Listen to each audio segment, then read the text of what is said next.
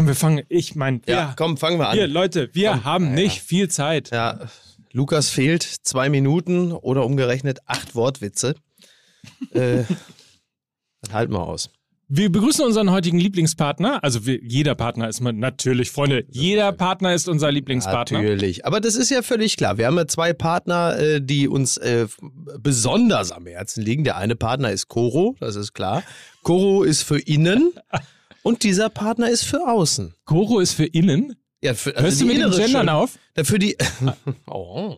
für die innere Schönheit. So. Koro ist für die innere Und- Schönheit. Ansons ist für die Für äußere, die äußere Schönheit. Schönheit. Genau. Es ist nämlich der bekannte Herrenausstatter Ansons, Ja. der sich zu einem der größten Ausstatter, Herrenausstatter in Deutschland entwickelt hat und jetzt das ganze Sortiment auch online in einem wunderschönen Shop unter ansons.de Ja, feil bietet. Ja, der ist wirklich sehr, sehr schön. Ja, der ist so schön, der Shop gemacht. ist so schön wie die Menschen, die aus ihm quasi herausgehen. Designermoden, Trendmarken und hochwertige exklusive Marken, alles das findet der Mann bei Ansons Ja. und natürlich ein Outfit für jeden Anlass, egal ob elegant, sportlich oder casual, Ja. je nachdem, ist ja im Grunde genommen also MML ist ja elegant, sportlich und casual, ne? Das also sind so, wir, genau. so, du bist elegant. Ich bin elegant. Äh, ich Lukas bin, ist sportlich. Und, und du ich- bist äh, casual. unangenehm casual. Ihr könnt mich alle mal. So ist es nämlich. Also geht auf ansons.de und shoppt, was das Zeug hält. Ja. Und ähm, der dazugehörige, wo, doch, ich wollte gerade sagen, wo ist denn der Gutscheincode Nein, die geblieben? gibt's natürlich. Na? Ja. Du, das, das fällt mir jetzt gerade gar nicht ein. Wie der heißt? Ansonsten, oder wie ich es nenne, Outfittery für Menschen, die selbst wissen, wie man Kleidung zusammenstellt. Schön. So, das gibt's nämlich. Ähm, 15 Prozent, Machen das logischerweise. wirklich jedes Mal. Ansons.de. In diesem Fall.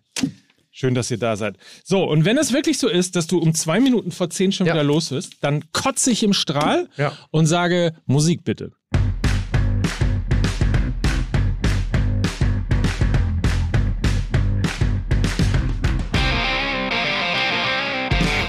Herzlich willkommen, hier ist die, ich glaube, sechste Folge von Fußball MML in der Saison 21-22. Yep. Und ich begrüße an dieser Stelle den fliegenden, naja, ich begrüße Mickey, Be Mickey Beißenherz. Ich, Ja, ich, pass ja- auf, ich versuch's Das ist nochmal. ja sehr dürftig jetzt. Na, Er hängt du. so oft am Elbgold rum. Sie nennen ihn schon Michael Schanze. Hier ist Mickey Beisenherz. Moment, den habe ich, muss ich den verstehen? Ja, eigentlich schon. Ach so, weil es in der Schanze ist. Well, guck mal, erste. Äh, hier ist er. Und hier ist er. Der Schanzentod. Hier, hier ist er, der Schanzentod von äh, Fußball MML. Hier ist Mike Nöcker. Und hier ist der Mann, der eigentlich gar nicht mehr aus Hamburg raus möchte, obwohl er die Stadt eigentlich hasst. Was? Nein, ich lerne sie gerade lieben. Lukas Vogelsang. Lieben lernen mit Lukas Vogelsang. Ja, das ist schön. Meinst du, dass Lukas Vogelsang lieben lernen kann? Das würde mein Weltbild Na gut, das, zerstören. der einzige Grund, warum wir diesen Podcast noch machen, ist, weil ich ja eine große Liebe für dich empfinde. Sonst würde ich dir das ja alles gar nicht durchgehen lassen. Ist halt ja. Genau. So. Das ist, es kommt ja, man, er denkt mal, es kommt aus dem Hass heraus. Wenn ich, euch beiden, wenn, ich, wenn ich euch beiden sehe, dann ist das ja für mich immer so ein bisschen wie die homosexuelle Variante von Harold und Maud. Ne? Und es gefällt mir ausgesprochen gut. ja? Ja, Macht dich das geil? das macht mich geil. Oh, äh, pass auf, weil wir ja äh, auf, aus Zeitgründen direkt Ja, eintauchen müssen. ja. Uns geht es so ein bisschen, das möchte ich euch beiden nochmal sagen, ähm, wie Nagelsmann und Sabitzer und vielleicht Mhm. auch Upamecano. Wir müssen Leipzig jetzt mal vergessen, weil Ja. wir haben ja am Wochenende, am Samstag in Leipzig live spielen dürfen. Es war äh, ein, ein schöner Abend. super. Also großes Kompliment explizit an Leipzig. Es ist eine fantastische Stadt, um dort äh, live aufzutreten. Wieder einmal festgestellt. Tolles Publikum, super Stimmung, Riesenspaß gehabt. Genau. Und warum müssen wir jetzt Leipzig trotzdem aus den Kleidern bekommen? Weil wir natürlich nicht eine Folge dort aufgenommen haben, sondern erstmal mit den Menschen vor Ort diesen Abend begangen haben. Genau. Und wir müssen heute trotzdem über das Top-Spiel sprechen, Bayern gegen äh, Leipzig. Und wir müssen natürlich auch nochmal über das Spektakelspiel vom Wochenende reden, Bochum-Hertha. Ja, Geht's mal zu Ehren von Leipzig nochmal ganz kurz. Sehr gut. Ja, also, Was Sie nicht gesehen haben, Mike Nöcker hat sich einen Goldzahn rausgebrochen, um ein Statement zu setzen. nee, aber natürlich müssen wir über. Brilli. Und, und, und Micky, weil du äh, aufs Gaspedal drückst, du darfst dir aussuchen. Ja, jetzt beruhigt euch mal. Das ist eine Folge wie früher, immer. Das ist ja jetzt tun sie so, als wäre das jetzt irgendwie so eine Sonderfolge, weil ich sage, eben, wir müssen uns beeilen. Das war ja sonst, sonst immer fünf Minuten früher abgehauen. Jetzt ist, Möchtest kann man mal du- sehen, wie entwöhnt ihr Schauen seid. Sie. Ja. Kann, der Kandidat, möchten Sie Tor 1, das Topspiel? Mhm. Tor 2, Mhm. äh, das ist natürlich Tor 2, Leverkusen äh, Dortmund, weil dahinter lauert der Zorg. Ja. Und, äh, und Tor 3, äh, oder Tor 3 Hertha gegen Bochum. Womit möchtest du denn Da anfangen? fangen wir mal mit dem an, was wir auf der Bühne noch nicht besprochen haben. Hertha gegen Bochum. Und es war ja wirklich ähm, interessant zu beobachten. Erstmal Ruhestadion Bochum, sehr geil, großer Spaß. Einfach so ein schönes Fußballstadion. So wie früher Fußballstadien waren, wenn man gesagt hat, ich gehe ins Stadion. Also zu einer Zeit so, also Bochum-Ruhrstadion ist ja wahrscheinlich so ein bisschen wie Dortmund-Westfalen-Stadion irgendwann Ende der 70er. So als es noch nicht komplett ausgebaut war und als man noch den Himmel sehen konnte. So, ich, wir, also Lukas und ich, wir saßen ja direkt unter einer Taube auf der Tribüne. Das war dann so die Spannung im letzten Drittel des Spiels. Du bist das, Himmelbett für Tauben. Ja, da war so eine Tra genau. das Himmelbett für Tauben. ja, so eine Traverse halt einfach, ne? Wo, wo da die Taube saß da oben drauf und man saß wirklich einen, na sag mal, zwei Meter unter diesem Taubenarsch und denkt, wann kommt's jetzt runter? ne? Und das gab's wahrscheinlich früher im Westfalenstadion auch zu der Zeit, nur das ist den Tauben mittlerweile zu hoch. Die können so hoch nicht mehr fliegen. die sind also alle aus Dortmund jetzt irgendwann Richtung Bochum und haben gesagt, nee, wir kommen da oben nicht unter das Dach. Komm, das ist so hoch. so es. Da kriegen wir keine Luft mehr. Da ist der Sauerstoff zu dünn. Und äh, Kommen alle nach Bochum. ja, und das Spiel war natürlich schon äh, dahingehend interessant, als Bochum über fast das komplette Spiel hinweg die überlegene Mannschaft war. Hertha hat ja überhaupt keinen Spielaufbau gehabt. Nix. Bochum hat immer sehr gut dagegengehalten, früh gestört. Eigentlich alles unterbunden, bis auf die dreimal, in denen es dann jeweils äh, geklingelt hat. Naja, Bochum hat alles richtig gemacht.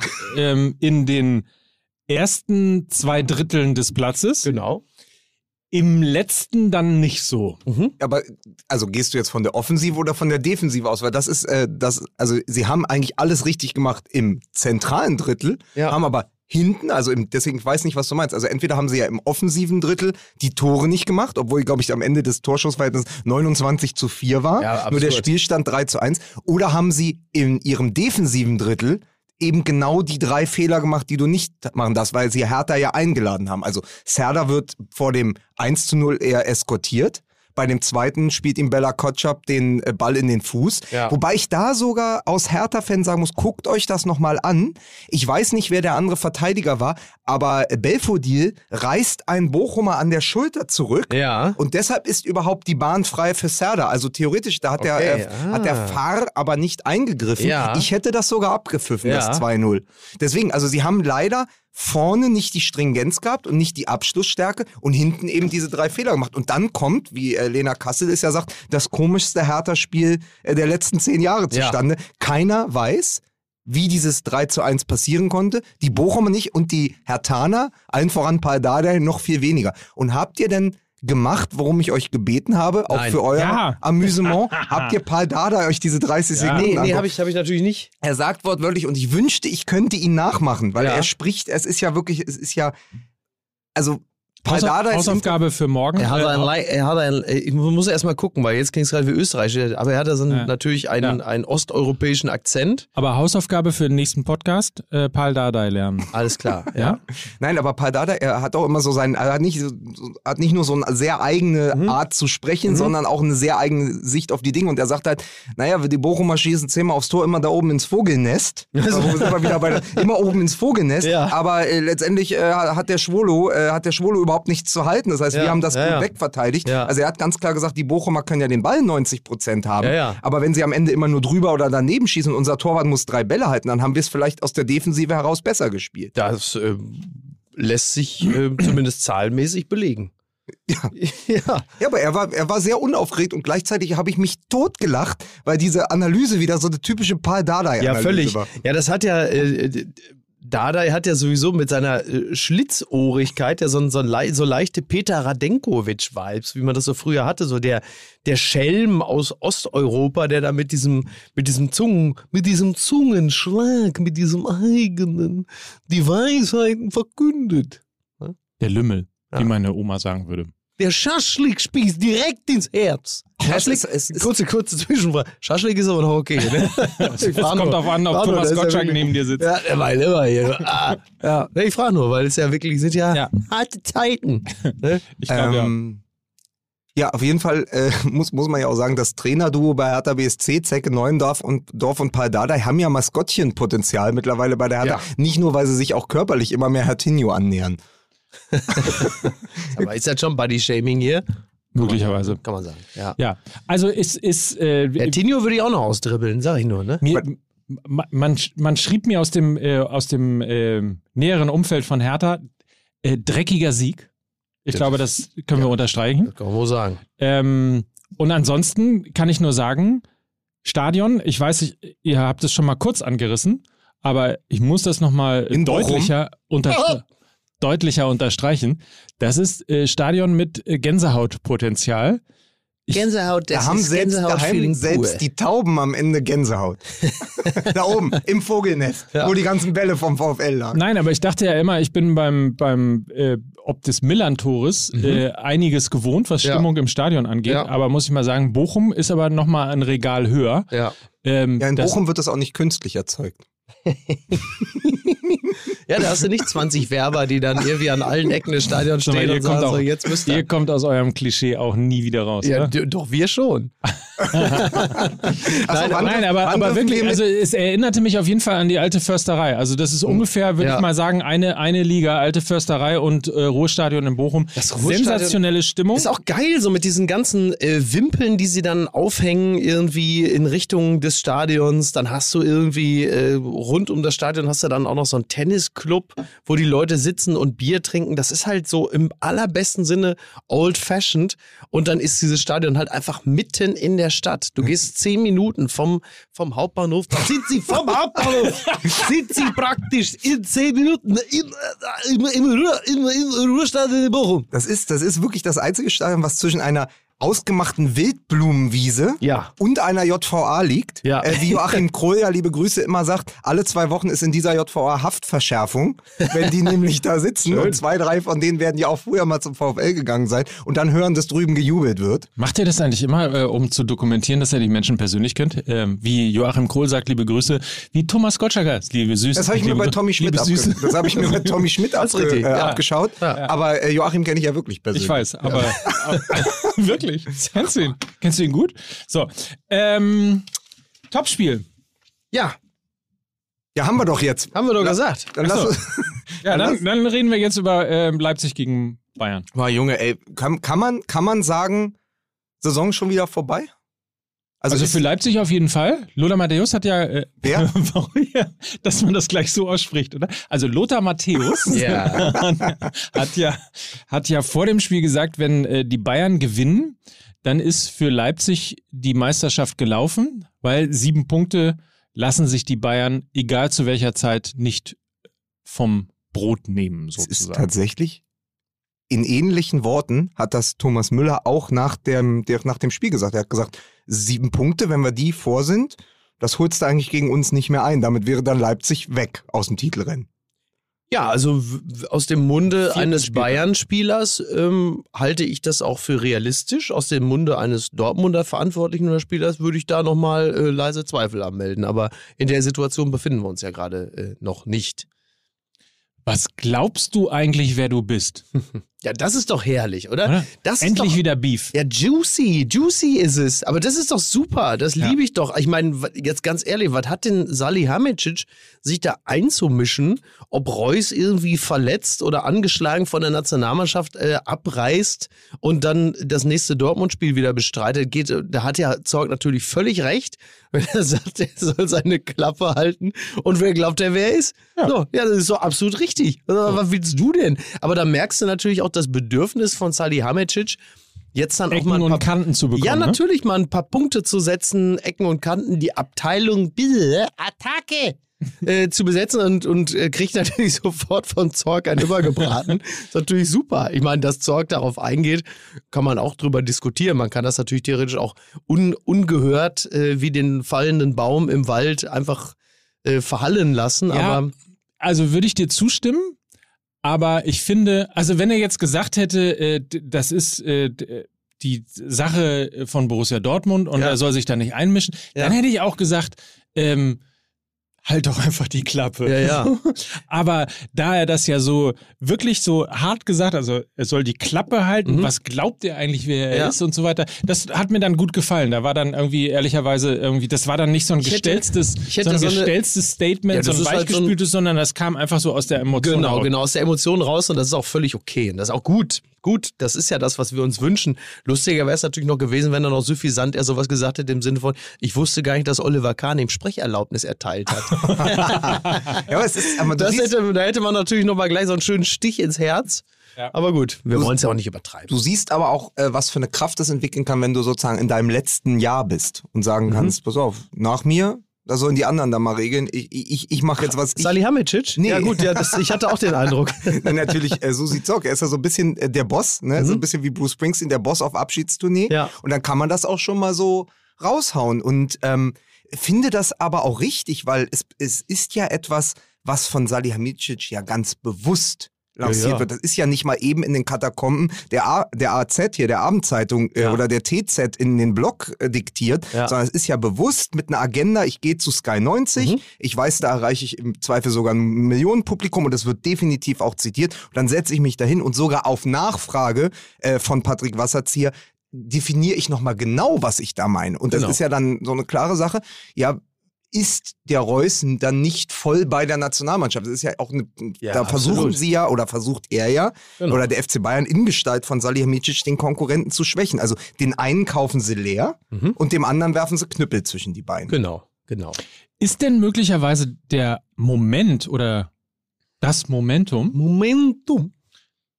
das zu wählen, auch dem geschuldet, dass Borussia Dortmund, also immer noch vierter Spieltag Mhm. und wir alle wissen, da kann sich noch einiges ändern.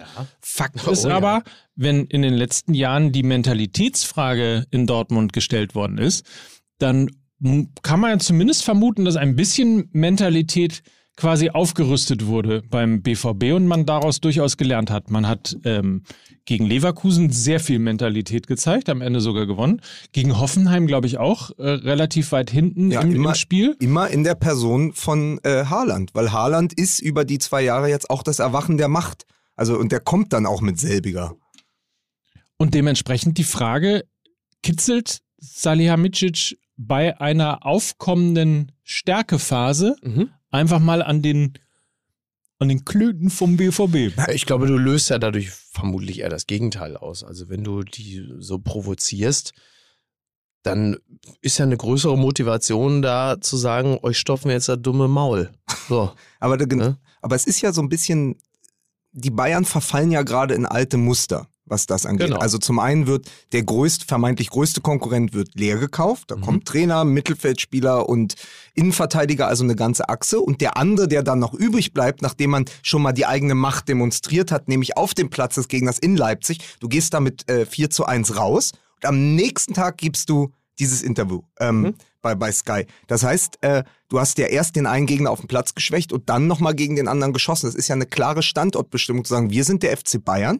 Aber ich glaube nicht nur aus dem Gefühl der eigenen Stärke heraus, sondern weil sie noch nicht genau wissen, wie viel Schwäche sie haben. Mhm. Also sie sind ja auch noch am Abtasten. Sie sind eventuell für die Liga wieder zu gut, für die Champions League aber vielleicht zu schlecht. Und Salihamidzic persönlich steht ja total unter Druck, weil Nagelsmann muss funktionieren. Wenn Nagelsmann der Trainer ist, der eben nicht die zehnte Meisterschaft in Folge holt, Ja. sondern derjenige ist, der das abreißen lässt, dann ist er ja quasi schon als Fehleinkauf gebrandmarkt. Das heißt, die Bayern haben ja auch einen ziemlich starken Stress, unter dem sie stehen. Und das ist dann eben an einem solchen Wochenende auch der Stresstest dazu. Es ist so ein bisschen möglicherweise auch Ja, weil wir eben gerade darüber gesprochen haben, Salihamidzic versucht irgendwie krampfhaft immer noch Ecken und Kanten sich zu suchen. Mhm. Und wenn du dann gleichzeitig, ich weiß leider nicht in, ähm, Also er hat sich bei ansonsten nun wirklich schon attraktiv eingekleidet, muss Ja. man Da sagen. habe ich aber auch schon gedacht, was denkt er, wer er ist? ja. Ja. ja. der kam ja auch, der kam ja auch 18 MML brüllend in die Filiale rein. Und da haben sie, was glauben Sie, wer Sie sind? Ne? ich habe Für dich sieben MML. ich hab irgendwo, bei, So. ich hab irgendwo bei Twitter, äh, machst du das nochmal bitte? Für dich sieben MML, Brazzo. Aber kann es. Also mach bitte. Ich habe gelesen auf Twitter, ich weiß leider nicht mehr, aus welcher Zeitung das ist. Insofern bitte ich da um Prisma. Nachsicht. In der Prisma. In der Prisma habe ich gelesen, genau. Pussybär. In der Bussi-Bär habe ich gelesen. Noch was? In der Wendy habe ich gelesen. Pass auf, Praline. In der, so. Schlüsselloch. Im St. Pauli-Magazin habe ich gelesen. Habe ich gelesen, äh, dass es vor geraumer Zeit mal eine, Schafkopf, äh, eine Schafskopfrunde gegeben hat. Mhm. Äh, unter anderem natürlich mit Brazzo. Mhm. Und irgendwann äh, hieß es, sag mal hier äh, in der Runde, äh, was ist eigentlich mit dem neuen Vertrag von Thomas Linke? Ja. Und dann hieß es irgendwie, ähm, gibt keinen neuen Vertrag, wir müssen irgendwie Mhm. und so weiter und so fort. Und dann haben sich offensichtlich unter anderem Brazzo und äh, andere Spieler, die daran noch beteiligt waren, ähm, stark gemacht bei Uli Hoeneß dafür, dass Thomas Linke halt Mhm. einen ähm, neuen Vertrag bekommt, Ja. worauf Uli Hoeneß dann irgendwann sagte, okay Jungs, wir machen einen Deal. Ja. Wenn ihr mit mehr als zwei Toren in Freiburg gewinnt, dann kriegt der Linke einen neuen Vertrag. Ja. So, Ergebnis 7-0. Okay.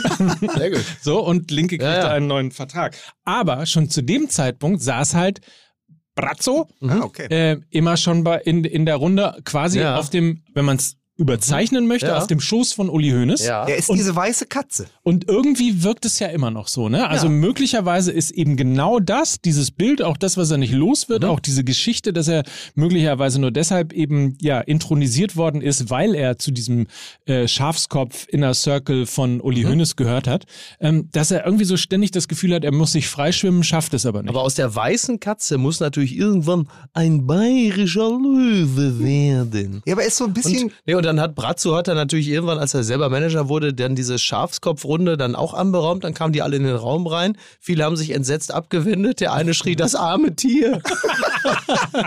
und der hat gesagt, ja, wieso? Aber ich dann dachte, hat er gesagt, Auge um Auge, Ja. Zahn um Zahn. Ihr, Ja. müsst die, ihr habt euch das eingebrockt, ihr müsst diese Suppe jetzt auch Genau. auslöffeln. Aber Brazzo ist ja eher so das Minimi von äh, Uli Hoeneß. Genau. Er hofft natürlich auch, wenn Hoeneß äh, Pimmelrakete irgendwann mal steigt, dass er mit an Bord sein kann. Deswegen Oh Gott, bitte. positioniert er. Wieso? Das ist doch auch aus Austin Powers. ich habe Austin Powers so, nie okay. gesehen. Ja, Ich habe an ist- Jeff Bezos dann- gedacht. Achso, ja, aber das ist doch so, dass Jeff Bezos Rakete noch mehr hab als die von. Jeff ja, Äh, ja. Aber ich habe Austin Powers es. nie geguckt. ich weigere mich, Austin Powers zu gucken. Dr. Evil. Aber ist egal. Wenn Wir dieser, schweifen ab. dieser, dieser, wir haben, genau, wir haben dafür auch keine Zeit heute. Folgendes, andere Idee. Marco Reus, These von mir. Kühne These, die kühne These.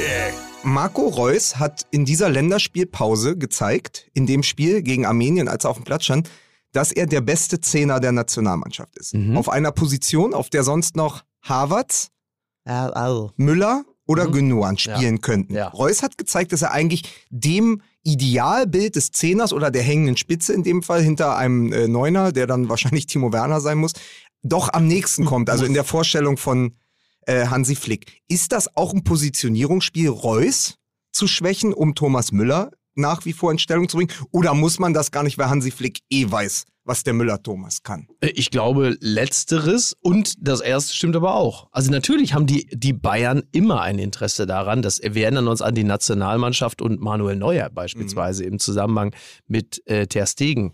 Die Älteren werden sich erinnern. Und äh, da ging es ja auch immer darum, die Position des Bayern-Spielers innerhalb der Nationalelf zu stärken, darüber, dass man halt den Konkurrenten schlecht macht. Und das ist die klassische Bayern-Schule.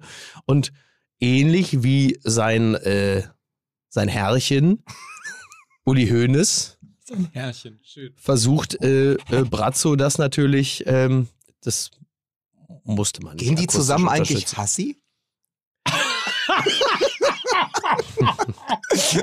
Naja, Komm, der ist nicht schlecht. Ich und, ähm, und das ist natürlich dann die alte Hoeneß-Schule. So, ja.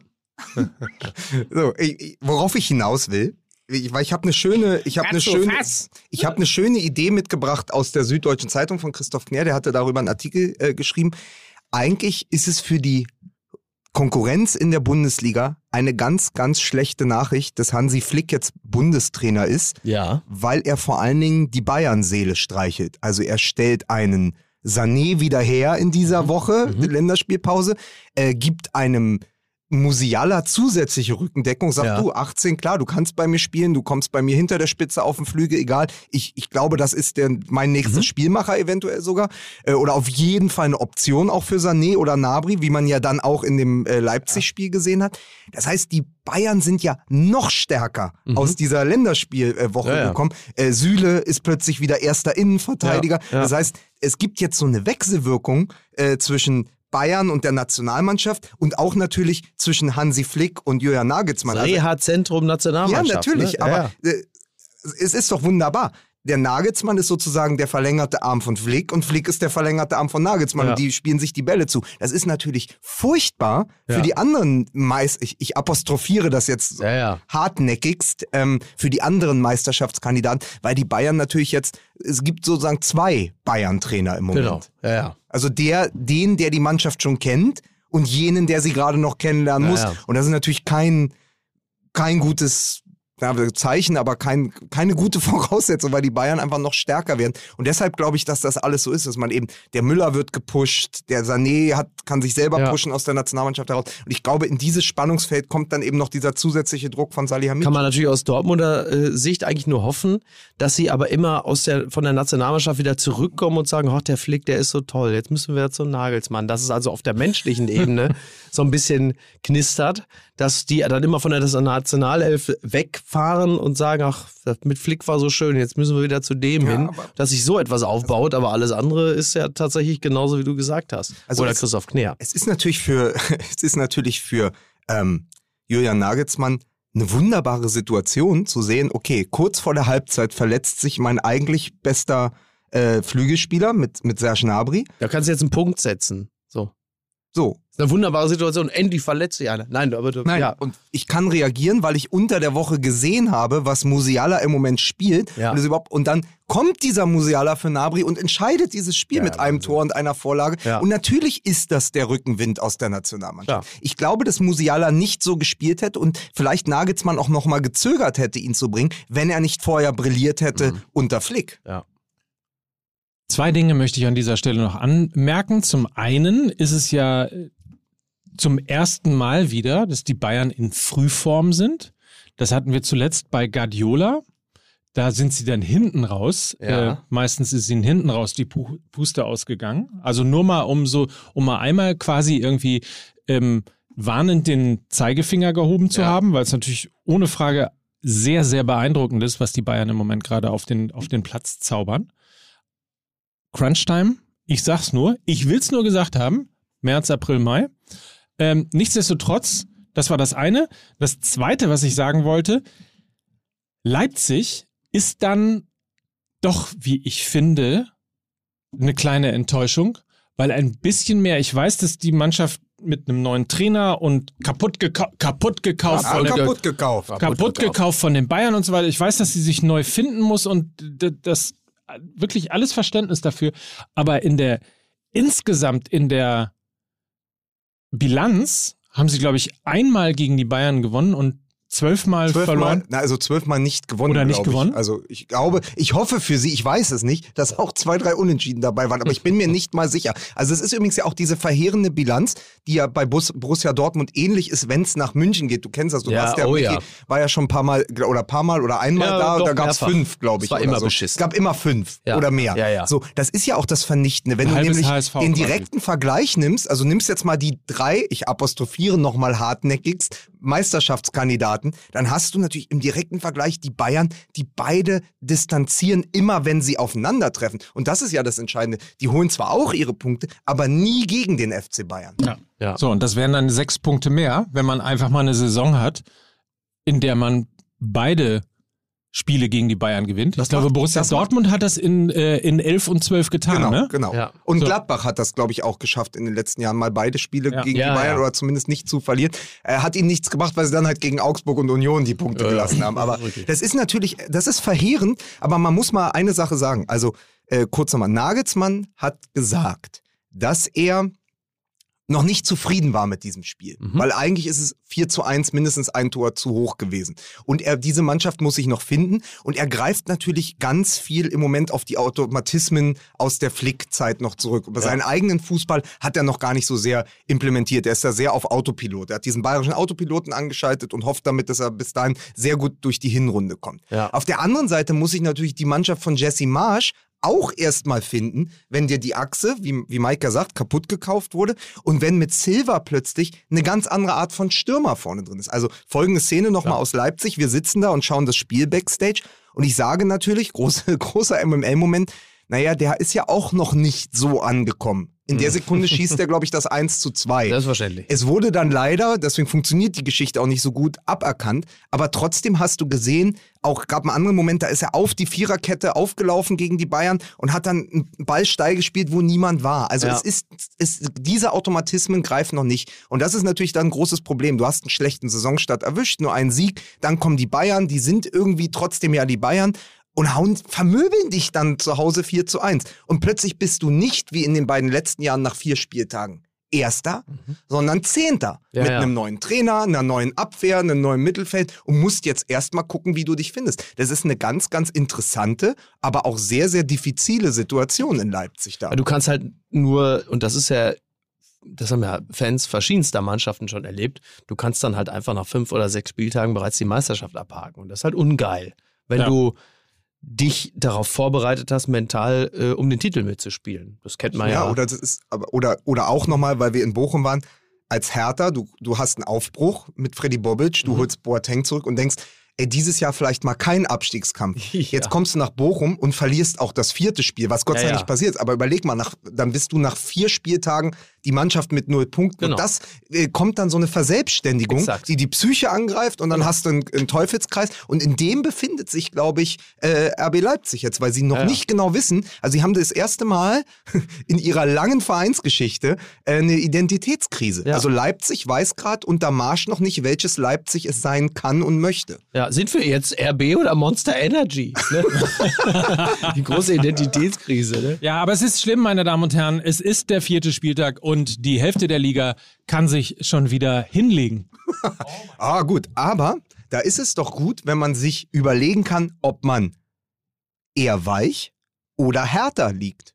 Härter liegt. Oh Härter liegt. Ich wusste, ich wirklich. es Hast du- nicht. hast du es ich wirklich? wusste, nein, aber ich, es, als ich es gesagt habe, habe ich gemerkt, dass es natürlich äh, ein Trigger sein kann. Also man kann ja bei der Bett 1, ich sage jetzt mal ganz kurz, wir sind ja in der Werbung, man kann bei der Bett 1 Matratze, die ich schon seit mittlerweile zwei Jahren, glaube ich, beschlafe, äh, wählen zwischen äh, zwei Härtegraden. So, und ähm, das tue ich auch ab und zu. Ich wende das ab und zu. Es je die- nachdem, es wie man schlafen möchte. Die Bodyguard Antikartellmatratze von Bett 1 ist äh, quasi die Wendematratze. Man kann eben hart oder ein bisschen weicher liegen, wobei das jetzt, ihr müsst euch das nicht weich und hart vorstellen. Ich kenne die ja hart, sag mal, hart und hart. Hart und härter. ja, d- so mi- mittelhart und hart. Genau so. So, das ist, glaube ich, die richtige Formulierung. Ich kenne das selber ähm, und habe die Matratze auch zu Hause. Es ist, äh, ich, es ist wirklich, ich schlafe sehr, sehr gut seitdem. Und insofern ähm, ist das zum einen natürlich schon, was die eigene Erfahrung angeht, etwas, ähm, was sehr empfehlenswert ist. Auf der anderen Seite ist es sowieso schon die meistgekaufte Matratze in Deutschland. Sie bietet zehn Jahre Garantie auf den Matratzenkern und die Lieferung ist auch noch bis zur Wohnungstür zu Hause kostenlos. Ich habe gestern die Werbung nochmal im Fernsehen gesehen. Da liegen ja zwei Typen auf jeweils einem Bett. Nee, nee, nee, nee, nee. Natürlich. Das war ein Scherz. so, das, ist- auf- auf- das ist aus der Werbung. Ach so, nee, ah, nee, nee, also, ja, ja, ich, ich weiß so, da steht der eine auf wie so wie ein David Copperfield und wendet immer die Matratze. Ja. Und der andere versucht das auch zu wenden und es klappt nicht. Also es ist diese Matratze, die man mit Zauberhand wenden kann. Und wenn ihr, wie Jesse Marsch in Leipzig, die Wände herbeiführen wollt, dann holt euch die Bett 1 Bodyguard Antikartell-Matratze. Zwei unterschiedliche Liegehärten haben wir gesagt, bereits ab 199 Euro. Und die Website dafür ist Bet1, also die 1 als Zahl, bet1.de. www.championsleague.de. So, und dann müssen wir uns ja schon neu einstellen. Äh, die Champions League ist ja bei Amazon Prime Video. Das ist neu in diesem Jahr. Es gibt 16 Spiele und das erste ist schon heute Abend das Topspiel, nämlich FC Barcelona gegen FC Bayern München. Um 21 Uhr ist Anstoß und Amazon Prime Video ist live mit dabei exklusiv für alle Prime-Mitglieder ohne zusätzliche Kosten. 16 Spiele aus der Königsklasse ist es im europäischen Vereinsfußball bei Prime Video. Mit dabei ist Sebastian Hellmann, den ihr ja als einen der bekanntesten Fußballmoderatoren schon kennt. Es gibt ähm, tolle Experten. Benedikt Hövedes ist heute mit dabei. Mario Gomez, Matthias Sammer, Kim Kulich, Patrick Ovo-Moliela und äh, Rekordschiedsrichter Wolfgang Stark sind mit im Team. Ähm, Jonas- Stark. Das Stark, sind ne? die Amazon Avengers, sind das. Die Das sind Amazon Avengers. Avengers. Jonas Friedrich, ein äh, total toller Kommentator, netter Kerl, also auch eine angenehme Stimme, um dieses Spiel mitzuerleben. Und das Ganze eben, wie gesagt, ab heute Abend Premiere live der Dienstag, das Topspiel am Dienstag live und exklusiv bei Amazon Prime Video. Wunderbar, weil ich wollte jetzt nochmal auf diese Gruppe B zu sprechen kommen. Heute Abend Champions League in dieser Gruppe B, Benfica, Barcelona und der FC Bayern München. Es ist vollkommen Die verrückt. 3B-Regel Es quasi, ist, ne? es, ist, die jetzt immer es ist gerade mal 16 Monate her, dass der FC Bayern in Lissabon den FC Barcelona mit 8 zu 2 deklassiert hat.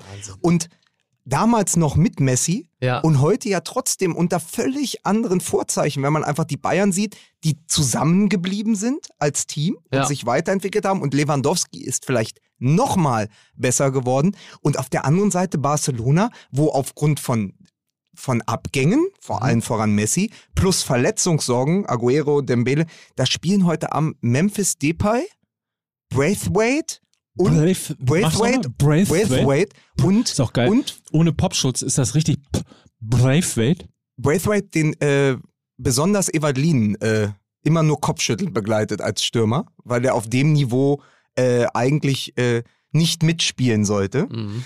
Ähm, und als dritter Luc de Jong, Lügt der? den Ja, besonders lügt der, das, da, da wird ja Tommy Schmidt Ja, und genau. Markus Feldenkirchen als Gladbach-Fans werden sagen, was, was? Unser, der Luc de Jong, der, ja, oder wie wir ihn äh, liebevoll nennen, der holländische Rob Frendt. Also es ist wirklich, ähm, wer damals Luc de Jong in Gladbach gesehen hat, hätte es natürlich im Leben nicht Genau. für möglich gehalten, dass dieser Spieler einmal beim FC Barcelona landet. ja, ja. Also das ist, Das ist so ein bisschen das Ivan Rakitic-Phänomen, ne? Wo also der natürlich bei Schalke schon ein bisschen besser performt hat als Luc de Jong bei Gladbach, aber trotzdem, wo du denkst, wie kann denn das sein, dass der jetzt bei dem Weltverein spielt?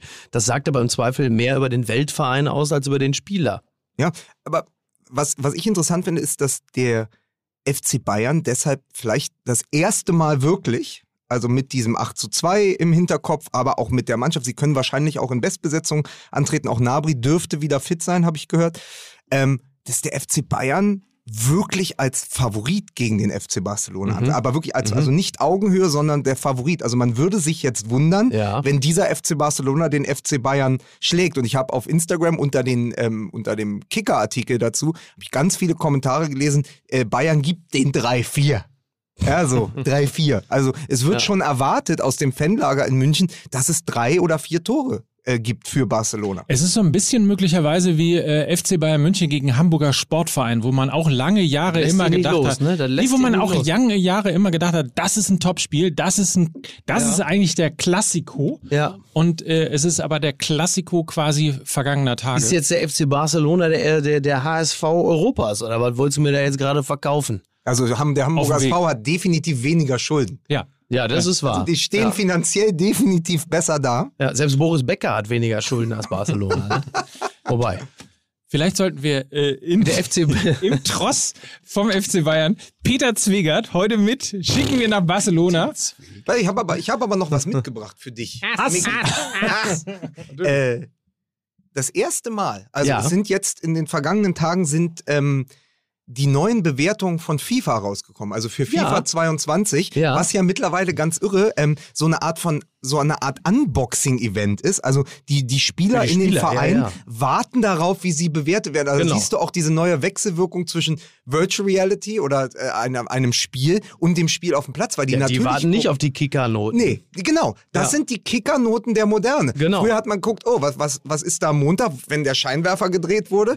Äh, welche Note habe ich da? Genau. Oh, nur eine 2,5 als linker Verteidiger. Und heute ist es so, bin ich eher eine 80 Ja. oder eine 83? Ja. Und es ist was ganz Verrücktes passiert. Ähm, und das zeigt eben auch die Kräfteverhältnisse im Weltfußball im Moment. Es ist das erste Mal seit, weiß ich nicht, zehn Jahren oder so, dass Messi und Ronaldo nicht die ersten beiden Plätze belegen in der Ah, Bewertung Okay. sondern Ronaldo ist Dritter, wer ist Zweiter? Hm, keine Ahnung, sag's mir. Robert Lewandowski. Levant, das wäre jetzt sogar mal ein Tipp gewesen. Ähm, hätte man ja auch an der Weltfußballerwahl auch möglicherweise ein bisschen davon Vielleicht, ableiten ja. können, ja. Ähm, ja, ja. Gut, Ronaldo äh, befindet sich ja jetzt auch nach, äh, weiß ich nicht, wahrscheinlich 15 Jahren das erste Mal in einer Situation, dass er von der Bank kommt. Ist ja auch für ihn etwas ungewöhnlich. Ähm, was ihn wiederum sehr gefreut haben dürfte, ist, dass äh, äh, Manchester United oder sagen wir mal, dass der Trikotumsatz von Manchester United und Adidas äh, 220 Millionen waren. Kurz Ja, nachdem der Wechsel verkündet ne? wurde. Wahnsinn. Da bleibt natürlich für Manchester United bleiben natürlich die 220 Millionen nicht hängen, sondern sie kriegen, glaube ich, 10 Prozent oder so. Aber hey, ist auch Geld. Findest du? 22 Millionen, ist auch nicht so schlecht. Ach komm. Machen wir mit anfangen. Ist auch Geld. Ne? Ja, das ist ja wieder, das ist genau äh, wie früher, als Florentino Perez gesagt hat bei den Galaktischen, na, wir holen die alle. Klar können wir 70 Millionen für sie dann ausgeben. Damals, wisst ihr noch, als 70 Ja, ja. Millionen viel Geld Ja, waren ja. Für, einen, Ja. für einen Transfer. Ähm, weil wir refinanzieren das über die Trikotverkäufe. Da hat man früher immer gedacht, was eine Milchmädchenrechnung. Ja. Aber es stimmt halt. Also du hast zumindest äh, bei Ronaldo jetzt die Ablöse wieder Die drin. Ablöse, die war ja nicht so hoch, die hast Genau. du wieder drin und ein Teil des Gehaltes. Vielleicht sollten wir auch mal ein Trikot rausgeben. Ein MML-Trikot. Schöne Idee. Das Oder? wäre eigentlich mal ganz witzig. Könnte man mal wirklich über das, über das Merch könnte man mal Oder nachdenken. da, pass auf, wir haben doch so viele kreative Fans und ja. Hörer. Ja. Fangt doch Fans. mal, pass auf, setzt euch doch mal hin, wenn ihr Zeit und Muße und Lust habt Genau. und designt, Designt ein ein MML MML-Logo, das ein Logo, ja, also hier nochmal eins, was wirklich auf, Ja, auf ein Brust Wappen. geht, ein Wappen, ja. was wir dann küssen können. Aber die, die können ja, also ich würde die Aufgabe zweiteilen. Die können A, sich ein Wappen überlegen, aber auch ein denkbares MML-Trikot. Ja. Wir haben so viele Grafikdesigner und, und äh, Hoshis da draußen, die sowas können. Und, äh, Hoshis? Ja, und Aber welche, Hoshis welche. Farbe? Aber welche Farbe? Es gibt ja ein altes Hertha-Trikot in, in Schwarz und Rot, das war immer mein Lieblingstrikot. Naja, wir haben ja, unsere MML-Farben sind ja offenkundig schwarz-weiß-rot. Ja. Also eher so Eintracht-mäßig. Ja, ne? ja, genau. Ja, wohl, äh, Also nehmt einfach das Eintracht-Trikot genau. und, und näht ein MML-Wappen drauf. Genau. So. Nee, denkt euch mal was aus. Was könnte denn, was könnte uns denn gefallen? Was wäre denn so ein Trikot, wo wir sagen, da fühlen wir uns ausreichend repräsentiert? Was wäre denn Mitgenommen das. MML-Trikot? Ja. So. Ich möchte noch ganz kurz einmal, weil Champions League und die Kickernoten der Moderne und Ja. eben diese FIFA-Bewertung, weil ich als jemand, der glaube ich bei ähm, FIFA 97, das ist ja immer noch der beste Claim, den der VfL Wolfsburg hat liegen lassen. Also herzlichen Glückwunsch an den Tabellenführer, die ja wirklich gegen Fürth genauso gespielt haben, wie wir es vor zwei Wochen schon gesagt haben. Also vor vier Wochen haben wir gesagt, die steigen ab. Mhm. Vor zwei Wochen haben wir gesagt, unfassbare Körperlichkeit. Ja. Und damit haben sie halt auch äh, den Aufsteiger aus äh, Fürth niedergerungen. Ähm, und ich finde immer, der Wolfsburg-Claim, der liegen gelassen wurde, schöne Grüße nach Wolfsburg, ist natürlich Tradition seit FIFA 97. Ähm, und äh, ich bin ja auch seit FIFA 97 dabei und finde deswegen diese Bewertung immer so interessant. Und ganz ähm, für mich eine Sache, wo ich äh, kurz gestutzt habe, ist bei den Torhütern. Mhm. Äh, Manuel Neuer und Marc-André Ter Stegen haben beide 90 als Bewertung, Okay. also sind gleich gut eingestuft, Ja. sind aber nicht die besten Torhüter der Welt. Es gibt noch einen, der besser ist. Und den hat man nicht so auf dem Schirm. Aber es, ich finde zu Recht, also nicht zu Recht, dass wir ihn nicht auf dem Schirm haben, sondern er ist zu Recht im Moment der beste Keeper der Welt. Courtois? Nee, Jan Oblak von Ah. Atletico Madrid. Ach, das ist ja Ja, abgefahren. also Jan Oblak hat 91, ist Ja. damit der beste Torhüter und dann folgen Manuel Neuer und Marc-André Ter Stegen, was eben auch wieder zeigt, dass FIFA was Internationales ist, weil wir in Deutschland ihn ja nie sehen. Genau. Also entweder spielt er für den FC Barcelona, das schaut man nicht die ganze Zeit, ja. Oder er hat eine Knie-OP, weil Ja. er keinen Bock hat, hinter Neuer auf der Bank zu sitzen beim, beim Turnier, bei Genau. der Europameisterschaft. Das heißt, man nimmt ihn nicht so wahr, aber er ist natürlich als Stammkeeper des FC Barcelona Ja, in Spanien eine Riesennummer. Und Exakt. da duelliert er sich dann eben eher mit Jan Oblak. Ja. Also das fand ich mal so ganz interessant zu sehen, wer im Moment auch die Größen sind dieser kommenden Champions League-Saison. Also äh, wenn du die Top 10 dir anschaust oder die Top 12. Dann hast du halt dann noch N'Golo Kante, Harry Kane, Neymar, äh, Kylian Mbappé und De Bruyne. Mhm. Das sind dann halt auch wirklich die Stars, auf die ich mich persönlich bei dieser Champions League-Saison auch wieder freue. Ja, total. So. Ich konfrontiere euch, ich bin übrigens froh, dass du Wolfsburg gesagt hast, weil wir haben die ganze Zeit über das Meisterschaftsrennen geredet und natürlich wir ist es so. immer den So, Tabellenführer. ja. die spielen übrigens heute auch in der Champions League Ja. gegen den OSC Lille Ah ja. in Frankreich. Pass auf, dann, dann, dann lobe ich jetzt nochmal die Einkaufspolitik des VfL Wolfsburg, weil ich wirklich als, als Hertha-Fan Leidtragender dieses Kaders war und da war Luca Waldschmidt noch gar nicht dabei. Ja. Man muss einfach sagen, wenn die in Fürth anfangen können, mit Lukas Metscher auf dem Flügel, Riedle Baku geht da geht für Metscher zurück auf die rechte Verteidigerposition. Luca Waldschmidt spielt plötzlich außen. Lüke Bacchio wird noch eingewechselt. Vorne ist Wechhorst. Äh, du hast dahinter Maximilian Philipp. Äh, ein, ein Yannick Gerhardt geht auf die linke Verteidigerposition, weil für ihn in der Mitte gar kein Platz ist. Gilavogi wird äh, Spieler des Spiels, obwohl er eigentlich nur der Ersatzmann ist für Schlager, weil der einen Kreuzbandriss hat. Dazu hast du noch, ähm, hast du noch den Arnold äh, auf der Doppelsechs. Ja. Ey, es ist eine Kadertiefe, die eben allenfalls noch Borussia Dortmund äh, und der FC Bayern München in der Form haben. this, uh, everything counts at the teams is that, that is uh, that is the most important thing that is the football that is uh, Arnold. Ach, das war der andere Arnold, ne? Gott, oh Gott. Ja, aber- to football because I'm from Austria. Joshua Gilavogi, einer der nettesten, angenehmsten Menschen, die ich jemals in diesem Beruf kennenlernen Liebe Grüße an dieser Stelle. kommt zurück als ehemaliger Kapitän, als Ersatzmann für Sch äh, Xaver Schlager, spielt sofort eine Partie, wo er nach Kickernoten der Beste ist auf dem Platz. Äh, und das zeigt eben bei Wolfsburg, ich habe mal gesagt, Leipzig hat dieses Haifischgebiss, also die wachsen einfach nach. Bei Wolfsburg hast du fast zwei identisch gute Teams. In der Innenverteidigung, im Mittelfeld, in der Offensive. Die haben auch vier super Innenverteidiger. Also da haben, hat Schmatke wirklich ganze Arbeit geleistet, was die Kadertiefe angeht. Total.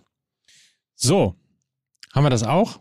Haben wir unseren, unser zwei Minuten Wolfsburg-Fame? Das wurde eingekauft, ne? Wurde, wurde ich würde euch gerne mal mit äh, einem Zitat konfrontieren. Wir Ja. machen ein Quiz. Mhm. Herzlich willkommen zum Fußball-MML-Quiz. Ich lese ein Zitat vor und ihr sagt mir, von wem es ist, denn ich möchte schon mal so weit einleiten.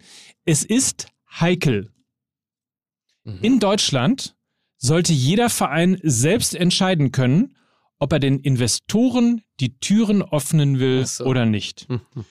Und der zweite Satz dazu ist, wir müssen die Frage beantworten, reicht uns die Bundesliga als Wettbewerb oder wollen wir weiterhin, dass deutsche Clubs auf internationalem Niveau triumphieren können? Ja, ich weiß, von wem es ist. Du Armin weißt es? Laschet.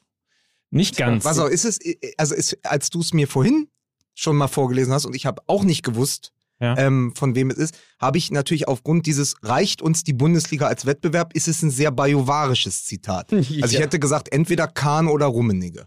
Es ist ähm, das, Miki, du weißt das, oder was? Das ist der Herzensfänger.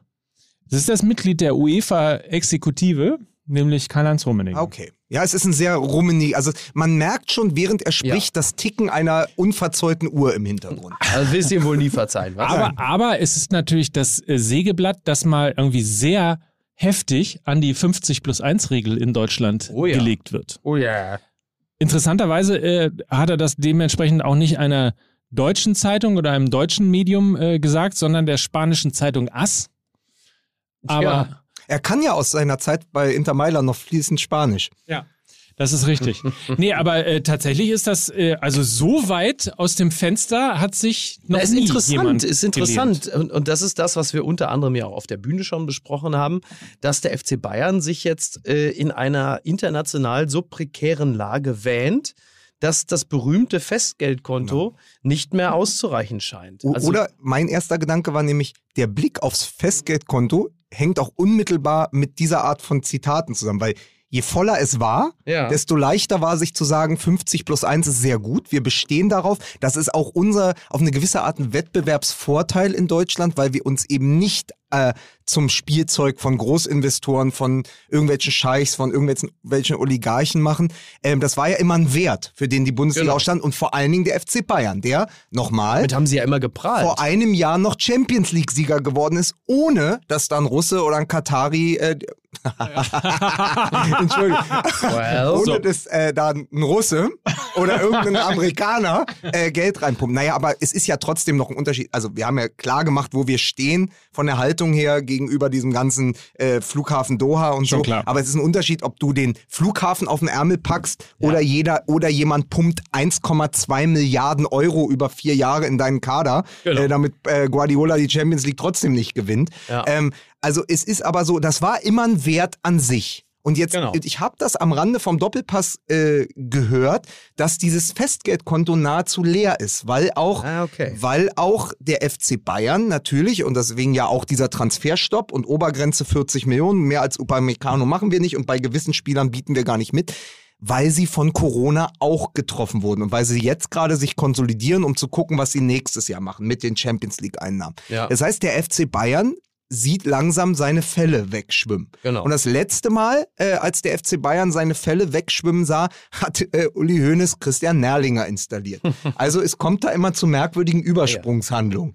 ähm, und, der, dann wurde äh, Jürgen Klinsmann verpflichtet. Das waren ganz kurz die dunklen Jahre ähm, des FC Bayern. Und Sie sehen jetzt, wie sie um beim Bild dieses, dieses äh, Tour de France-Feldes zu bleiben, wie die anderen an der Bergetappe ausgebüxt sind Ja. und sie nicht wissen, wie sie die vorm Gipfel noch einholen sollen. Genau. Doping. Ja, Ja, aber finanzielles das Doping ist ja halt. Doping. Genau, Genau. aus Ja. sehr gutes Doping aus Russland und Ja. den Arabischen Emiraten. Und wenn wir dann, wenn wir dann in diesem philosophischen Bild bleiben wollen, dann ist es auch so eine Art Blutwäsche. Denn äh, das, was man jahrzehntelang äh, als Philosophie vor sich hertrug, wird in diesem Zusammenhang dann natürlich auch ausgetauscht gegen eine neue Philosophie, die da heißt, wir holen uns jetzt die Investoren von außen rein. Das Mir san mir, dieser gewisse, diese Autarkie, die zählt dann halt in der Form so nicht mehr. Es ist Und da bin ich natürlich sehr gespannt, wer dieser Partner sein wird. Und ich gehe davon aus, es wird jetzt vermutlich niemand sein, wo wir in die Hände klatschen und sagen, toll, ähm, wie, wie angenehm, was für ein schönes deutsches Ich Familienunternehmen. finde es an dieser Stelle wichtig, dass Lars Windhorst sich in der Süddeutschen Zeitung schon positioniert hat und gesagt hat, ich bin sehr, fühle mich sehr wohl mit Hertha BSC. Ja, um dem auch schon mal vorzubeugen, dass, die, dass, die, dass der Kahn nicht bei ihm plötzlich steht Ja. und sagt, hier, wir hätten gerne auch mal 400 Millionen von dir, Lars. Warum, was machst du da in Berlin? Bist Ja. du dämlich? ja. ja. Also man kennt das ja äh, von Omas Sparstrumpf. Oder auch wenn du unter die Bodyguard-Matratze mal 10.000 Euro gelegt So, hast. Es schläft sich sehr gut, wenn du diese 10.000 Euro hast. Richtig. Wenn du aber nach so einem Lottogewinn oder so, äh, was Mhm. man sonst hier, Glücksspirale oder so, wenn du aber dann mehrfach deine Freunde eingeladen hast ja. nach Mallorca Ja. und hast dir vielleicht noch ein Auto gekauft Ja. oder was und irgendwann ist das Geld weg. Ja, und dann brennt deine Frau dann plötzlich mit so einem äh, türkischen Hells Angel durch und heiratet den da irgendwo äh, in Istanbul. Egal. So, nee, den Außer dass, nicht. außer dass das Geld da noch da ist. das ist, das wird nie weggehen. Das Das ist nie einfach zu viel Geld da. Ja. Ja. Ähm, ja, aber und ich sag mal so, wenn du mal, sagen wir mal, du hattest mal 100.000 unter der Matratze und du wachst eines Morgens auf und da sind nur noch 1.000, dann überlegst du ja auch, ob du an der Ecke mal den Russen oder den Araber ansprichst, Ja. der da mit dem Geldkoffer steht und sagst hier. Nur da kommt ja immer, da hängt ja immer noch ein riesen Rattenschwanz dran. Das muss Richtig. man eben auch bedenken. Und ich glaube, ähm, dass vielleicht sogar Oliver Kahn Mhm.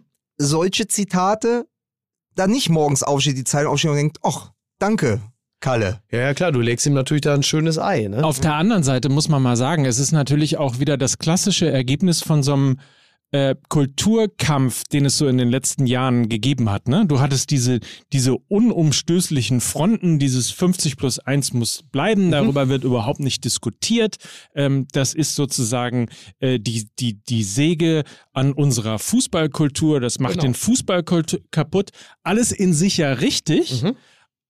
aber eben auch eine total dogmatische Haltung, in der man jahrelang im Grunde genommen ja auch die Augen verschlossen hat vor dem, was irgendwann zwangsläufig kommen wird. Das heißt, man hat die letzten Jahre im Grunde genommen vergeudet, um sich alternative Szenarien zu überlegen, weil man eben so dogmatisch gegenübergestanden hat und quasi das andere als äh, Pest und Cholera beschworen und beschimpft hat. Ähm, dass darüber überhaupt nicht diskutiert Das ist wurde. aber das einzige Mal, dass in Deutschland so ein bisschen die äh, internationale, internationale Entwicklung verschlafen wurde. Das ist richtig. auch fairerweise. Das ist richtig. Moment, der Flughafen Tegel wird doch jetzt ein äh, Zukunftscampus. Aber äh, Okay. es ist so ein bisschen, du hast halt auf die, auf die Tradition aufbauend immer gesagt, unsere deutsche Wertarbeit, das ist so gut, auch im internationalen Vergleich, das wird bleiben. Das wird immer ein Wert sein. Was du aber nicht sehen oder nicht ahnen konntest noch vor 20 Jahren, ist, dass die Engländer plötzlich in ihrem Vorgarten auf Öl stoßen. Ja. So, das, und Ja, das ja. kannst du, da kannst Ja. du tausendmal hier, der Häuslebauer, ja, der Deutsche, die Wertarbeit, du hast ja da dein wunderbares Haus hingezimmert, aber der Nachbar, dieses neureiche Schwein, hat plötzlich Öl äh, un, unter, unter seinem Buddelkasten gefunden. Dann kannst du in der Sekunde nichts mehr machen, weil Also dann bist verloren. du nicht mehr aber, konkurrenzfähig. aber Entschuldigung, die, also die Premier League, und da sage ich jetzt in dem Wissen, dass ich natürlich weiß, dass die Premier League äh, viel einfacher äh, im Ausland, insbesondere Richtung Asien, äh, zu vermarkten ist, als äh, die Bundesliga jetzt beispielsweise. Aber die Premier League ist ja auch, die hat ja investiert. Man kann jetzt darüber diskutieren, ob sie fragwürdig investiert hat und so weiter und so fort. Da bin ich, bin ich total dabei. Aber die bekommt ja nicht einfach, es macht Puff und plötzlich bekommen sie ein paar Milliarden. Das hängt natürlich auch an der Attraktivität des Produktes. Das hängt natürlich Ja, auch an den natürlich. Stars. Das Absolut. hängt natürlich auch an diesem unglaublichen Spielermaterial, was man in der Premier League sieht, Ja, aber- wo, man, wo man sich in Deutschland immer verschlossen hat. Also man kann es, man kann es genau, du hast recht, man könnte sagen, die Grundlage dafür wurde bereits in den 90ern Genau. in der neuen Premier gele äh, League gelegt. also wer Fever Pitch gelesen hat, weiß, Nick Hornby, Arsenal Ultra, Genau. Boring, Boring Arsenal. Da standen Anfang der 90er in der großen Arsenal-Mannschaft mit Tony Adams und ähm, Martin, Wright äh, Martin Kuhn, Ja. äh, heißt er doch, glaube ich, ne? Martin Genau, Kuhn, Martin Kuhn. standen noch ausgemachte Alkoholiker in der Startelf, die Ja. abends gesoffen haben und am nächsten Tag noch konkurrenzfähig waren. Und es war aber Boring, Boring Arsenal, die ganz am Anfang, Ende der 80er und 90er, kein konkurrenzfähiges Team waren. Und die Stadien waren schlecht und der Fußball war schlecht. Und dann gab's eben, dann kam die Premier League Mhm. und dann kam irgendwann das erste Geld und dann kam vor allen Dingen von Anfang an diese unfassbaren TV-Verträge. Ich Genau. glaube, das ist Genau. eben in der Vermarktung der Exakt. große Unterschied. Dass, äh, wir hatten das auch mal, das fing dann so an, dann kam die Kirchkrise Ja. und die Engländer hatten, soweit ich weiß, gar keine Kirchkrise. Also die haben das einfach, es ging immer weiter. Und dann so kam, ist die genau, Schere und halt dann kam irgendwann Sola und Cantona Genau. und es kam Thierry Henry und es war halt plötzlich dieser Fußball, den wir schon in den, da haben wir uns ja alle auch in die Premier League verliebt. Genau, also das ja. ging ja irgendwann für uns gefühlt so 95 los.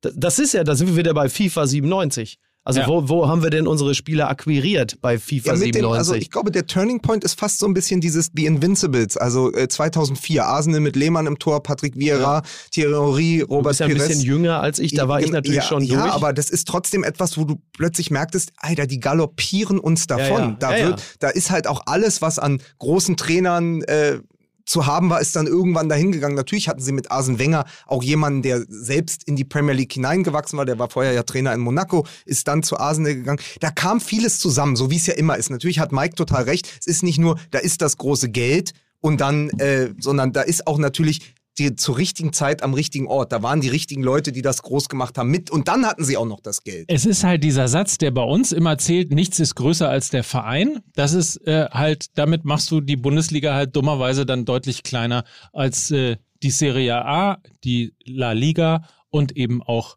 die Premier League. Obwohl, und das jetzt bevor äh, Micky geht, ein Gedanke noch, natürlich äh, in diesem ganzen Konkurrenzding, und da muss man aufpassen, sich Real Madrid und der FC Barcelona, um konkurrenzfähig zu bleiben, äh, mit der Premier League längst übernommen haben. Wenn die zusammen an, wenn die zusammen fast zwei Milliarden Schulden haben, bin ich sehr, sehr froh, dass es in Deutschland so läuft, wie es läuft. Weil die Bundesliga hätte ich gern noch weiter, ohne dass die Vereine äh, hunderte von Millionen Schulden machen, um mit der Premier League zu konkurrieren. Schöne Grüße nach Gelsenkirchen. So, also, äh, Verlass, wir sehen uns später. Gehabt euch wohl. Dickes Küsschen. Bisschen auch. Tschüss. Tschüss. Ja, da kann ich nur verwarnen. Siehst du, Wir, wir können das auch hier, Ja, ne? nein, pass auf. Ist Ähm, wunderbar. Ist natürlich äh, wieder das alte Ding. Jetzt hätte ich Mickey gern noch äh, ein bisschen länger da gehabt, weil das ein schönes Thema ist. Da können wir doch dann in der Folge, wo wir über das Hövedes Interview und über 50 plus 1 reden, Ja. äh, können wir doch noch mal ähm, drüber sprechen. Zwei Sachen noch. Nee, Jawohl. drei Sachen eigentlich. Ähm, jetzt finde ich, ist dieses Spektakelspiel zu kurz gekommen. Oh ja. Jetzt geht natürlich der, unser einziger echter Dortmund-Ultra ist jetzt gegangen, aber man muss ja nochmal sagen, ich habe dich selten so vergnügt aus einem Hotelzimmer kommen sehen, äh, wie am Samstag, nachdem du noch, äh, Ja, gut, äh, nachdem du noch, weiß nicht, auf dem Tablet oder so dieses Spiel dir angeschaut hast. Nein! In unserem fantastischen Hotelzimmer gab es Sky. Wirklich? Ja, du konntest das in deinem okay. Hotelzimmer gucken. Ja, oh Gott, und ich habe es nicht geschaut, weil ich dachte, äh, ich Ja. gucke mir das doch nicht bei Sky Go an. Siehste. Nein, es gab es im richtigen Fernsehen. Okay. Und da habe ich es geguckt und es war natürlich fantastisch. Ähm, das ist ja am, also wenn man sich Spektakel wünscht und wenn man möchte, dass äh, die Bundesliga auch ins Ausland verkauft wird, dann braucht man natürlich noch mehr dieser Spiele. Ähm, leider gibt es davon fünf oder sechs im Jahr. Ja, aber es, es ist ja so, dass diese beiden Mannschaften im Aufeinandertreffen ja immer Torgaranten sind. Also ich glaube, das ist das, äh, das, das Duell mit den meisten Treffern in den jüngsten fünf Jahren oder so. Also man weiß schon immer, wenn Leverkusen gegen Dortmund spielt, was man bekommt. Und es ist natürlich auch toll, dass dann reflexartig alle in dem ähm, Interview danach gesagt haben, das war eine Werbung für den Fußball und das war eine Werbung für die Bundesliga im Speziellen. Und vor allen Dingen, ja, auch schön, der Trainer von Bayer Leverkusen hat gesagt, ähm, das ist doch, warum Kinder Fußballer werden wollen und warum die Menschen ins Stadion kommen. Und das ist natürlich pathetisch, aber es trifft das total auf den Kopf. Wer dieses Sieben-Tore-Spiel gesehen hat, der kann sich ja nur in den Fußball verlieben. Und zwar in beide Mannschaften. Und äh, Julian Brandt, äh, einer der Spieler des Spiels, sowohl hinten als auch vorne, hat es ja auch ganz schön gesagt. Er ist ja auch Ex-Leverkusen, aber er hat das gesagt. Er hat gesagt, eigentlich hatten beide Mannschaften dieses, diesen Sieg verdient Ja. gehabt. Also ein 4 zu 4 wäre ja auch niemand rausgegangen und hätte gesagt, nee, das ist jetzt aber unverdient für Bayer Leverkusen. Voll, voll.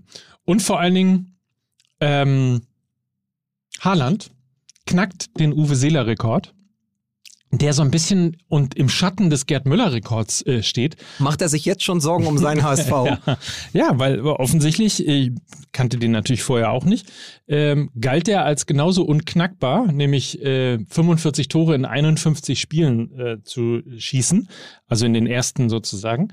Äh, galt als genauso unknackbar Wie der wie der Gerd Müller-Rekord, ist dann aber doch auch pulverisiert worden mit äh, 45 Tore in 47 Spielen. Das heißt aber auch, dass es demnächst einen überlebensgroßen Fuß von Haaland vorm Westfalenstadion gibt. Ja. Der wird dorthin gestellt. Absolut. Zu Recht. Also ich habe mich besonders gefreut für Jürgen Brandt, äh, weil er natürlich in den besten Momenten einfach auch ein Zauberer ist. Also so wie Thomas Müller gesagt hat, ähm, Musiala ist der eigentliche Zauberer, ich bin hier nur der Stadthalter, der Platzhalter für Musiala, was wahrscheinlich auch äh, in Zukunft stimmen wird. Irgendwann ist, äh, Thomas, wird Thomas Müller gehen und Musiala ist der Nachfolger. Aber genauso ist natürlich ein Julian Brandt einfach eine Bereicherung und einer der wenigen Spektakelspieler, die wir noch haben. An diesem Spiel war alles toll und alles, was wiedergekommen ist, also zum Beispiel auch Julian Brandt war großartig an diesem, also ich glaube, fürs, für einen Trainer war das das grauenvollste Spiel überhaupt, weil du natürlich immer damit haderst, dass du hinten drei beziehungsweise vier kassiert hast. Aber du hast extrem viel Material fürs Videostudium unter der Woche. Absolut, absolut. Also, Sowohl vorne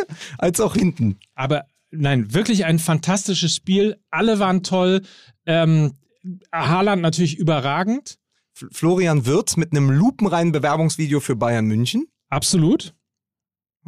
Wirt's, Wirt's don't, don't come easy, ne? Wirtz und kam, nein, also ich glaube, Florian Wirtz ist, also sie, die Bayern wollten ja äh, Kai Havertz immer haben. Jetzt haben sie, äh, jetzt haben sie Musiala und in Zukunft werden sie wohl, glaube ich, auch mal bei Florian Wirtz anklopfen. Es ist einfach, der ist einfach prädestiniert dafür, irgendwann bei den Bayern zu spielen. Aber da siehst du eben auch, weil wir gerade über Spektakel Premier League gesprochen haben. In Leverkusen, in Dortmund im Moment und in dieser Saison gibt es die Spieler. Musa Diaby, Florian Wirtz, Patrick Schick, für mich der legitime Nachfolger ähm, von Lewandowski. Also wenn Lewandowski weg ist, Haaland wird auch irgendwann in England spielen. Ähm, Patrick Schick könnte der Neuner der Liga sein, auch für die nächsten zwei, drei Jahre. Also vielleicht auch einer, der dann zu den Bayern oder zu Borussia Dortmund geht. Ähm, ich hoffe einfach, er bleibt in der Liga. Also da sind viele fantastische Spieler und mit Jude Bellingham, der zukünftige Anführer des, äh, der, von, von Borussia Dortmund, der das, dem es auch noch gelingt, einen Bierbecher im Flug zu fangen. Wahnsinn, absolut. Ich hoffe, er hat ihn äh, nicht, wie in der Bild stand, äh, getrunken, tatsächlich, wegen Corona. Natürlich nur wegen Corona. Nee, es ist ja auch außerhalb von Corona eigentlich total okay, wenn man den Spuckrest von irgendeinem so äh, Fan aus der zehnten Reihe einfach wegsäuft. Sag hier, ne? Komm hier, das ist auch der Uwe-Rekord. Unten wird's eklig. der Uwe-Rekord. Direkt einmal weggezogen und komplett. Ja, äh, bis knuspert äh, vom ersten. Ach, egal. Was? Knuspert von ersten, was? Wie ist das? Vom ersten. Nee, schmeckt vom ersten Knuspern bis zum letzten Schluck. So ist doch die Werbung, oder? Nesquik? Naja, ist ja auf jeden Fall widerlich, aber die Skills sind geil. Also vor allen Dingen einen ja doch wieder eher unangenehmen Moment. Also weil wir immer sagen, wie kann man sich als Fan so benehmen? Warum wird der Haaland bei diesem, bei dem Elfmeter war das ja wohl, äh, mit Bierbechern beworfen? Aber daraus dann sozusagen einen Meme zu schaffen, den zu fangen und dann so zu tun, als würde ihn ausdringen, ist natürlich auch eine, eine Rückumkehr äh, der Idiotie. Fand ich fantastisch. Ja. Ansonsten hast du natürlich total recht. Es ist einfach. Äh, Ja, wir reden jetzt darüber, weil es jetzt positiv besetzt ist, weil der Bellingham daraus einen, einen Skill-Moment geschaffen hat. Aber äh, eigentlich, was soll dieses Bierbecher voll assi. bewerfen? Das ist doch vollkommen, vollkommen blöde. Genau. Und dann heult uns nicht voll, dass das Bier zu teuer ist oder, oder die Merkel schuld ist, dass ihr am Ende des Jahres, am Ende des Monats kein Geld mehr habt. Apropos Bierbecher werfen. Jetzt mal zum Abschluss. Ich äh, lese ja aus den Zeitlupen am äh, jetzt am Donnerstag in der Kölschbar um Köl in Köln äh, ab 20 Uhr und dann im Deutschen Fußballmuseum am Freitag äh, um 19 Uhr. Beide Veranstaltungen sind ausverkauft, Mike. Mhm. Aber ich verlose, und ihr müsst einfach nur eine Nachricht an mich schreiben bei Instagram, ich verlose für jede Veranstaltung nochmal einmal zwei Karten. Also der, der mir als erstes schreibt, kriegt zwei Karten und kann entweder nach Köln kommen, also nee, ich, sowohl für Köln als auch für Dortmund. Ja, leg noch einen drauf. Oh, also ich verlose Hier. für Köln, beide Veranstaltungen ausverkauft, ich verlose für Köln und Dortmund jeweils einmal zwei Karten, mir einfach schreiben mit dem Codewort Fußball MML oder 15 MML. Ist mir eigentlich egal. Oder Zeitlupen. Schreibt halt irgendwas, schreibt Hallo. 15 Zeitlupen. Ja. Am 21.09. ist wieder ein MML-Drop. Das bitte verfolgen auf fußballmml.de. Dann gibt es nämlich einen Merch-Drop. MML X Hawk. Hands of God. Nämlich ähm, Poster und Zeitlupen. Also. MML trifft Hands of God. So ist es. So, aber äh, neumodisch macht man ja immer ein X dahin. Ich habe Hands of God getroffen und er war eine Frau. Siehst du. So, freue ich mich. Hier stehen sie gerade rum. Tolle äh, Poster. Sieht bestimmt total schick aus. Zu Hause ist Firebeast ist dabei. Helmpeter. Joa. Ja, und für viele, die wirklich mich auch angeschrieben haben und immer mal wieder gefragt haben, äh, das Buch wird auch wieder zu haben sein. So ist es. Und äh, Uli Hoeneß, wi- wir selbst haben ein eigenes Poster auch. So, und ansonsten natürlich nochmal der Blick auf die MML-Familie, der 16er und Nachholspiel mit tollen neuen Folgen. Ewald Lien und Michael Born sowie das Nachholspielteam mit äh, Mit einer ganz wichtigen Geschichte, über die wir auch im Vorfeld oft gesprochen haben, Mike, ähm, 9-11. Also 9-11, der 11. September von vor 20 Jahren, äh, ja nicht nur äh, der Tag, an dem die Welt stillstand, sondern in dem Moment, wenn man es auf den Fußball herunterbricht, ja auch ähm, das erste Champions League-Spiel in der Vereinsgeschichte des FC Schalke 04, zudem das erste große Spiel in der Arena, in der neu gebauten Arena. Also man weiß ja noch, die vier Minuten im Mai noch im alten Parkstadion, äh, als die Schalker aufgehört haben, an den Fußballgott zu glauben. Und dann spielen sie gegen Panathinaikos Athen zu Hause in der Arena und das Spiel wird zur Sch na, wie, nen- wie haben es die Kollegen genannt, wenn es nicht mehr die schönste Nebensache der Welt wird. Also es wird, es war komplett zur Nebensache geworden, der Fußball, Ja. aber der Tag war natürlich in keinster Weise mehr schön. Und es gibt, ähm, sie haben den Stadionsprecher, den damaligen Stadionsprecher von Schalke 04 zu Gast und sprechen eben über diesen schwarzen Tag äh, in der Welt und im Fußball, wie man damit umgeht, wenn man spielen muss, obwohl man eigentlich nicht mehr spielen sollte. im Nachholspiel 9-11. Tolle Geschichte. Hört rein. Findet ihr bei uns sonst auch äh, auf Insta, gibt es die Links alles, was dazugehört. So, und jetzt müssten wir eigentlich noch. Haben wir alles. Ja, was ne? ist eigentlich mit mal. SC Freiburg und Köln? Wie können die da in der, am Ende noch. ja, komm. Ach komm. Ich äh, fand's wundervoll. Ist auch ganz schön ohne Mickey, Mann, ne? Nee, eigentlich, Oh, nein, eigentlich, eigentlich nicht. Und ich bin auch, äh, finde find, äh, MML immer dann besser, wenn es MML ist. In diesem Sinne ähm, wird es uns natürlich auch nächste Woche wieder geben mit einer neuen Folge. Dann wieder alle drei zusammen. Mickey, Mike und Lukas sagen, habt eine feine Woche. Vergesst den Daily nicht. Jeden Morgen drei Minuten, vier Minuten, fünf Minuten, kurz und kompakt. Alles aus der Welt des Fußballs. Unter Fußball MML Daily einfach mal googeln. Dann findet ihr uns. Ich werde mich jetzt erstmal in meinem Tiger of Sweden Anzug schön auf die Bodyguard-Matratze legen und dann Champions League gucken. Auf Amazon Prime. So. so. Und heute Nacht übrigens, ne? Hier, Schumacher, der Film, die Doku. Heute Nacht kommt sie raus. 0 Uhr bei Netflix. Ich, pass auf, kurzer Teaser. Geil. So. In Tschüss. Tschüss. Dieser Podcast wird produziert von Podstars bei OMR.